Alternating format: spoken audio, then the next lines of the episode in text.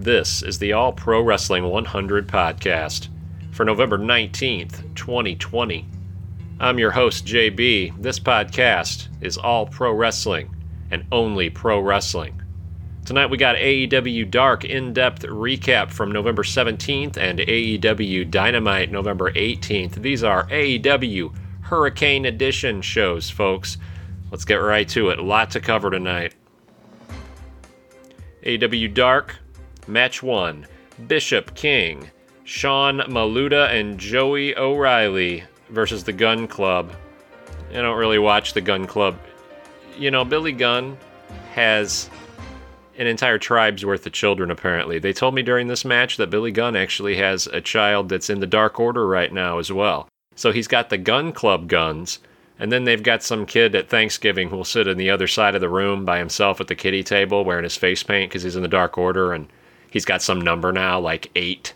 So he just demands everybody in the family refer to him as eight, keeping his kayfabe gimmick going during Thanksgiving. Ruining the turkey. Jake Roberts and Lance Archer come out and clear the ring afterwards, and this is a sad moment because it was kind of cool having Jake Roberts around back in pro wrestling, being all creepy and evil and reminding people this guy was great on the mic. Well, Jake Roberts has run out of things to say. And everything that came out of his mouth in this promo was cliche, stolen from a movie, stolen from a TV show, or probably stolen from another wrestler. And then he passes the mic off to Lance Archer. Lance Archer's he's thinking on another level. He might be a thinking man's heel, I'm not sure yet, but he's in Jacksonville working for a Southern wrestling promotion. And they don't need a philosophy lesson where death meets life in a bar and one of them gets drunk and has regrets the next morning. And look, the people don't want to think that hard, Lance. All right, so if they're nice enough and kind enough to give the two of you mic time for three minutes, please don't lose the audience. This is no good, and it's a shame. But let's move on from there. We have Travis Titan versus Ricky Starks, now the fifth ranked wrestler in AEW. I love Ricky's chain, I gotta be honest. I've seen people on Reddit talking about this chain and how they hate it, and it's a stupid fake Gucci Link chain. Okay, this is not a Gucci Link chain, not to be a nerd, but this chain is awesome. This is like a toe chain with probably cubic zirconias all around it and a magnetic clasp. This chain is awesome. But Ricky, you don't talk about where he got it. I love this chain. I'd buy one. I'd buy two. I'd buy one with a backup so that if I lost it, when I lost it, I wouldn't feel so bad about it. That's what you got to do about novelty things you care about. You got to buy them in pairs because nobody's nobody's walking around with blinged out cubic zirconia toe chains with magnetic clasps. Anyway, moving on. We have Joey Janela versus Marco Stunt in the battle of the I would call them cruiserweights, but Janela's a little too chub to be a cruiserweight. Anyway, I don't know. Janela, Janela wins, and and then they all shake hands afterwards and help each other to the back and maybe drink some Yoo-Hoo. Not a fan of either of these guys. Not a fan of the Luchasaurus team. Not a fan of Joey Janela. Let's move on here. We've got the premiere of The Waiting Room with Dr. Britt Baker. Now, this is a reason to watch Dark. I know some of you out there, you're, you're going, why is he talking about Dark? We want to hear about Dynamite. Dynamite's the one on prime time. You should be watching Dark. You have no reason not to be watching Dark. It's free on YouTube. But you get to watch Dr. Britt Baker's waiting room, where she buries in, in this monologue, Johnny Carson style, she buries the Young Bucks and she buries Cody. She compares Cody to Donald Trump and refusing to acknowledge losses, and it's great. She tells everybody in the audience that she bought them gifts and to look under their chairs, and then of course there's no gifts there, and she just her and Reba laugh at them. Now she's got me calling her Reba. Her and Rebel laugh at them. Uh, she interviews TH2, which is not a tag team I ever cared about, but these guys were awesome. This was a funny promo. They talked about all of the ideas and gimmicks that get more TV time on Dynamite than they do, including Brandi Rhodes' action figure and and Brian Pillman Jr.'s mullet. This was pretty good stuff. Next match, we got Griff Garrison versus Frankie Kazarian. This is the stiffest match of the night. Boy, this match was rough. I was convinced Griff Garrison, this young kid, was going to get over, and that's why Frankie Kazarian was beating the crap out of him the whole time. But no, Frankie Kazarian just beat the crap out of this kid for six minutes. This was stiff, this was rough, hard hitting Southern wrestling, folks. Not saying it was bad, just stiff. Moving on, Rahne Victoria, spelt R A H N E, versus Penelope Ford. There are few things that I have ever enjoyed in my life as much as I've enjoyed this match. Rahne Victoria came to the ring in a crown and a cape. She had some red panties and red lipstick. It was trying to figure out how to describe this look, and I think I came up with something that's fairly accurate, although very, very specific. I don't know that everybody will be able to, to quite grasp this, but back in the 2000s in Las Vegas, on pretty much every corner, they would have a newsstand with one of those free take one newspapers, like you've got in every city for apartments or the auto trader if you're looking for a cheap car. Except in Las Vegas, they were for adult entertainers and they were catalogs of mostly female adult entertainers based on theme. They were a, a, thematic adult entertainment catalog, basically. And, you know, the, the pictures probably weren't accurate as to who was on the other end of the phone, but there'd be a phone number, and it was always $99 for the first half hour. So, in an alternate universe where I'm back in the mid 2000s, and let's say I've had one too many cocktails and I'm in Las Vegas, I'm in Las Vegas, Nevada, and I stumble upon this catalog and I open it up and I see the Khaleesi. It's a cosplay adult entertainer dressed up like the Khaleesi from Game of Thrones, the, the chick who rides the dragon. Now, I'm probably calling that number. I'm probably calling that number all day long, and we're going to do it, and we're going to do it, and the Khaleesi, I'm going to be like Dracarys, and she's going to come down and but it's 2 a.m., right? What I'm saying is, if Rahne Victoria's on the other side of the door at 2 a.m. and I ordered the Khaleesi out of one of those adult entertainment catalogs, I'm not an unhappy guy. I'm quite happy about that. I'm sure you'll have your own interpretation of what her costume brings to your mind. That's just, you know, one random thought from one random guy. That's all this is. But anyway, Penelope Ford wins the match. Love me some Penelope Ford as well. Big star power there. She's better looking than Sable, more athletic than Sable, the guy she's with is even more charismatic than Sable's first husband, so best of luck to her. Sable ended up married to Brock Lesnar. I hope that Penelope doesn't hitch her horse to Kip's wagon too tightly. Good luck, Penelope. Hey, on a side note, can somebody please explain to Taz what Cameo is? Yeah, come on, Taz. Uh, every week, man. Enough with you already. Ryzen versus Brandon Cutler. I'm supposed to make a joke here about Brandon Cutler because that's what I do. Every time this guy gets a chance to come out, I make some joke about him because he gets way too much TV time for being a buddy of the Young Bucks. And, you know, there were some moments in this match. He looked really good. He misses a kick, and then he immediately shoots back up and tries again and nails it. And, and the guy he's working with, he sells it for him. And just when I start to give the guy a break and think maybe I've been too hard on him, he ends up screwing up a kick out, and Taz catches it, and Taz gets all over him for it, and he should have. It was terrible. It was terrible. He turned towards his opponent and rolled into the cover almost. It's hard to describe without seeing it, but at, uh, if you pay attention, you'll notice that when wrestlers kick out, they they always choose to kick out the same shoulder, uh, and they move it away from the pin. And he ra- rolled in like he wanted to cuddle with his opponent. It looked bad. It makes pro wrestling look fake, so it's kind of a big deal. Um, I understand this is probably his dream to be a pro wrestler. If he's such good friends with the Young Bucks, they need to spend more time training, not on TV. Televised shows, even on YouTube, that's not training. It, it's just not. It's, that's like NXT isn't training anymore. It's not. Training happens behind closed doors where you're allowed to make mistakes and not embarrass yourself and your family and the company. So let's move on from that. Come on, Brandon Cutler. Come on, Taz. All of that needs to go. That's why we do this on Dark and not Dynamite, I suppose. Leyla Hirsch beats Tesha Price. I like Tesha Price. I was rooting for Tesha Price. Leyla completely missed a move in this, and Tesha had to help her sell it, and it looked terrible, so I think they chose the wrong person to put over, but that's just my opinion. Next up, Jungle Boy and Luchasaurus go over on TNT. Next up, we got D3, who works a gladiator gimmick, and I'm pretty sure yells in Italian throughout the match and his temporary partner, Angel Fashion, whose style I call ethnic Bret Hart. He's got pink and some black leather, some wet hair. I don't know. They fought the acclaimed. Um, I don't know if you've heard, but they rap. Yeah, that's right. They rap. And yet again, we've got an epic fail here. I'm really tired of this. I've seen it twice. It's two times too many after during this match, the gobbledygooker came. They laid an egg in the ring, and then IRS came out and told them that he, he was going to have them audited on their taxes. Uh, the acclaim wins this battle of bad gimmicks. Alex Gracia versus Ivelisse. This was a fun match. It had everything. Two beautiful women doing extensive mat work. Uh, both showed a ton of emotion. There's even a little color at the end. Ivelisse gets the victory, and she's got a little bit of blood on her face. I think these two might have worked together in the past. Uh, Garcia is from the San Antonio area and works those southern Texas territories, so they may have met up in Independence in the past. Had good chemistry, a lot of fun. I'd, I'd watch them fight again. Next up, we got Lindsay Snow versus Thunder Rosa. Now, this is the first time we've seen Thunder Rosa since she dropped the NWA title, so I was glad to see that she's still working in AEW. I don't really understand the NWA AEW relationship right now in relation to the open door policy or lack thereof with other companies. Uh, but Thunder Rosa's back here. She wins against Lindsay Snow.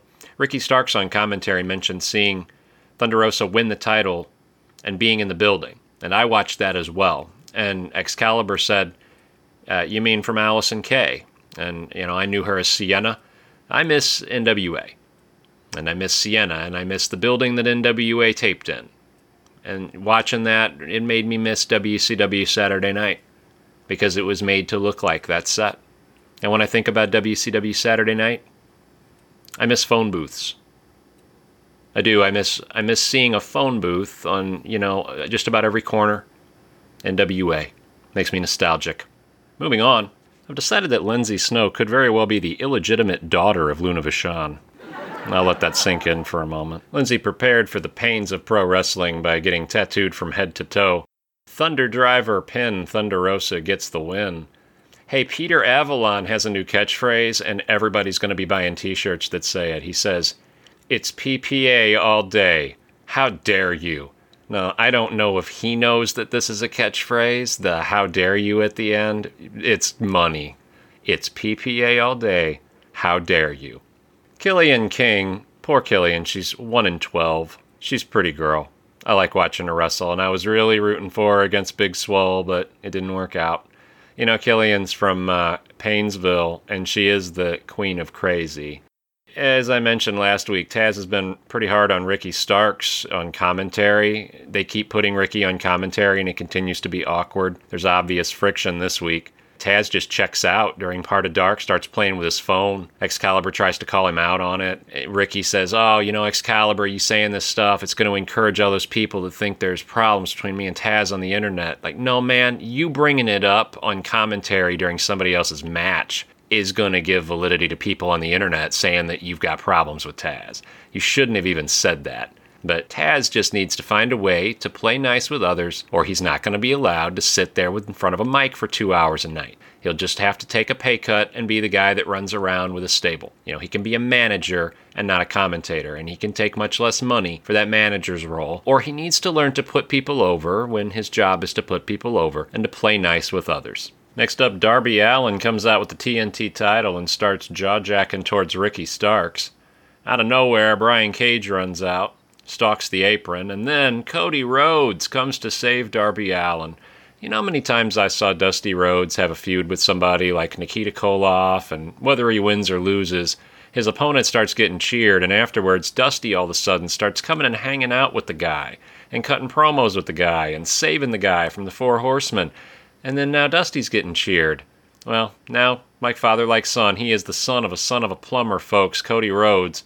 He's going to hang out with the guy that beat him for the TNT title.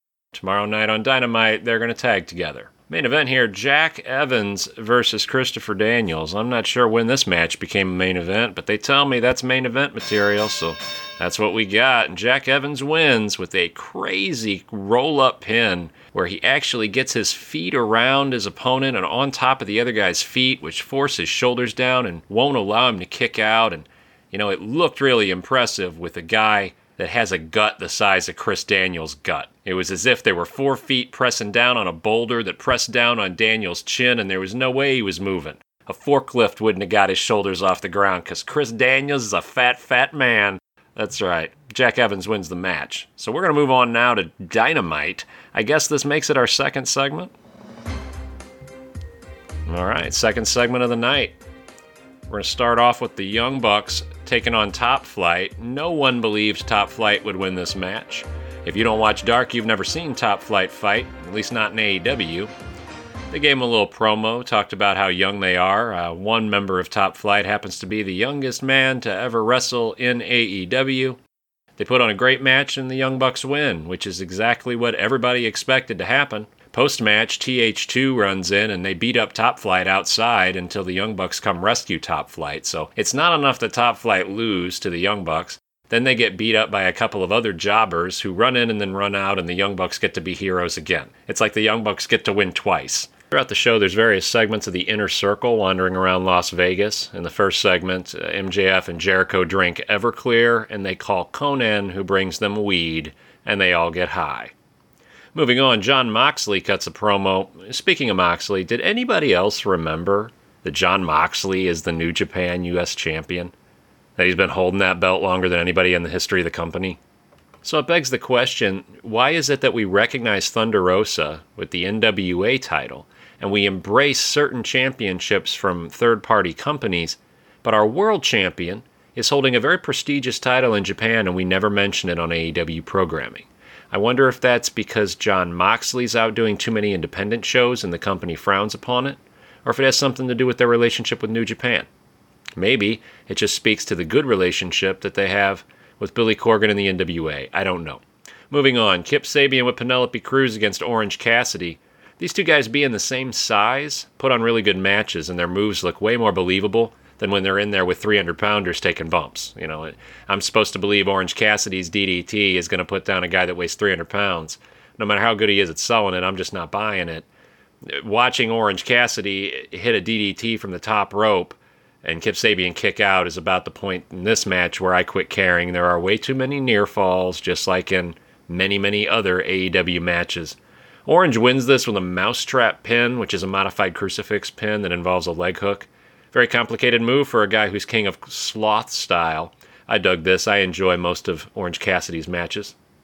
Next up, we have the Kenny Omega Jon Moxley contract signing, and I noticed that Kenny Omega's entrance is becoming a promo that's being cut on his upcoming opponents. This one talks about how much better he is than Moxley and how his resume is more impressive than Moxley's. During the contract signing, Moxley doesn't show up, and we see a pre cut video segment where he's been laid out in the back. The reality is he wasn't in the building. Omega says that's fine. First you had an elbow injury, you know, now you got a bloody nose. You won't be able to hide much longer. Fight's coming up. Yeah, good writing. I like that. There's a hurricane going on at this time, so occasionally you'll see everybody's hair start blowing and everybody gets a little nervous because they're convinced a hurricane's going to hit the building at any moment. So that adds some drama to the program. Inner Circle pulls a hangover parody. Eh, Chris Jericho wakes up next to an Elvis impersonator, but he's more put off by the fact that he was drinking gin the night before. I appreciate that. It ends with Hornswoggle McMahon in a diaper. And by the way, from now on, he's known as Hornswoggle McMahon Styles in this podcast because the beard and the long hair makes him look like a midget version of AJ. And it's really off putting. I've got like McMahon in there and I got AJ in there. And I don't even, and again, I don't know if I can say the word midget. Does every company have to share Hornswoggle? He was just on Impact. He's just at the Royal Rumble, it seems like. It seems like he's at the Royal Rumble every year. Okay, Hornswoggle is everywhere. I went to QuikTrip. It's a local gas station chain in the Midwest. I went to QuikTrip the other day. Hornswoggle was outside. He's just standing around, looking like AJ Styles. I said, What are you doing here, Hornswoggle McMahon? Stop standing at gas station looking like AJ Styles. Ah, this guy's everywhere. Anyway, apparently Hornswoggle McMahon Styles was hanging out with the inner circle in Las Vegas. Jericho comes on commentary for five minutes and then is quickly replaced by Eddie Kingston. It's like Jericho thought the hurricane was going to hit and he wanted to be on TV one last time before it swept his fat ass out to sea, so he had to come out and say hi to everybody with the bandana around his neck. Then he leaves again. Okay, Eddie Kingston replaces him. We've got the Blade versus the return of Pac. The Blade is still selling the Bloody Bunkhouse match from the week before with Goldust and Rhodes and QT Marshall. Don't forget QT. Pac just beats the crap out of the Blade throughout this match. I'm sure I'm not the only one that noticed that the bunny wore stiletto heel boots and made her taller than the blade, who she was there to promote. Poor bunny. Someday Bunny's going to figure out pro wrestling. Now, Pac is scary. You watch Pac, everything about him, from his mannerisms to his moveset, he's scary. And the fact that Vince McMahon had this guy and he made him Mighty Mouse, that's no lie. Vince's vision for Pac was Mighty Mouse. Purple cape, knee high boots, Mighty Mouse. It was nuts. That just speaks to the current situation over there and the ratings decline for the WWE. Meanwhile, on commentary, Eddie Kingston doesn't like Tony Schiavone, which is sometimes understandable. And he has a crush on Bunny, which is also sometimes understandable. Pac hits a superplex that made everybody in the place and everybody watching on TV hold their breath for a moment. Uh, it was like they were frozen in midair and hit with authority. Pac hits a shooting star press, converts it into a brutalizer submission for the win. Post match, Pac tries to call out Eddie Kingston on commentary and then gets jumped from behind by the Butcher, which turns into the Butcher and the Blade holding him down and Kingston cutting a promo on him. Rey Fénix runs in, who had been part of a stable with these guys. But last week, Kingston did some strange thing, kicks him out of the ring after a second match between Rey and his brother Pentagon. This week, they beat up Rey. Pentagon Jr. comes out with a chair. Everybody's trying to figure out what he's going to do, and he saves his brother and Pac. The Lucha Brothers and Pac were in a three man stable that only had a couple of matches before COVID hit, and Pac was trapped on the other side of the pond. So it appears they're going to write that back in a storyline, and now they'll have one more stable. By the way, a year ago in this podcast, I was calling for AEW to bring a stables title in. I still think somebody should bring a stables title in, and they should mark out to WCCW World Class Championship Wrestling Stables title. It's where the Freebirds originated, the Freebird rule, uh, and exchanging tag belts. I think there should be a stables title. Jumping backstage, we see Jade Cargill come back and jump Brandi with a chair this time. She's being helped by Vickie Guerrero and Nyla Rose, so it looks like we may have a new stable there. I hope Shaquille O'Neal joins them. I'd like to see that foursome running around. Next match, NWA Women's Title match. This is a must see. Thunder Rosa versus Serena Deeb. We just saw Thunder Rosa on Dark. Thunder Rosa is finally starting to put it all together. Uh, she's got a great look. Her outfit was good. Color scheme was good. She's still got the skeleton gimmick, but it's more ladylike now. I want to see more of this Thunder Rosa and less of the old scary MMA Thunder Rosa. This was a lot of fun. This is female pro wrestling. I like that. We got a feud coming up with Britt Baker and Thunder Rosa. Britt and Rebel both run out and try to rob Thunder Rosa of the win. Boo. A big fan of Thunder Rosa now. Uh, got a new feud though. That'll be fun. Post match, the ladies brawl. It's going to be the skeleton versus the dentist. These ladies went 15 minutes. This is a match you must see, so make sure to tune in and watch this match if you don't watch any others on Dynamite. Next up, main event, we've got Team FTW taking on Darby Allin and Cody Rhodes. Boom. Cody saddling up next to the cool kid, just like his dad, son of a son of a plumber. Have you heard that Cody gained 18 pounds of muscle? JR wants you to know that. Uh, Taz comes down to ringside after the match starts because he's not happy with the way Ricky Starks is performing and ends up getting double A sent to the back. I'm not even sure how that came about. Uh, I don't know. Have you heard that Cody Rhodes gained 18 pounds of muscle? Did you hear JR say that? Brian Cage wins this with an off the top rope Falcon's arrow, or at least that's what I'm calling it, on Darby Allin. Crazy move. One, two, three pin in case we haven't mentioned it, though, Cody Rhodes did gain 18 pounds of muscle. JR and Cody would like you to know that. It's very important. Post match, Team FTW keeps working everybody over, and Hobbs comes out and joins Team Taz and puts a chair on Cody. So, everybody's favorite Will Hobbs, that I just don't think has any charisma yet, they're going to finally stop talking about him like he's a good guy and just let him be a bad guy. If the guy has no charisma and he has no mic skills and he's not cut yet, eh, just make him a heel and let Taz talk for him. This is probably the best thing you can do with this guy. That brings us to the end of a long AEW recap program. Thank you for listening. We're going to have a SmackDown review on Saturday, a couple of special segments coming up will be released in the upcoming days. Subscribe where you listen. These will be available on YouTube with accompanying video at some point in the near future.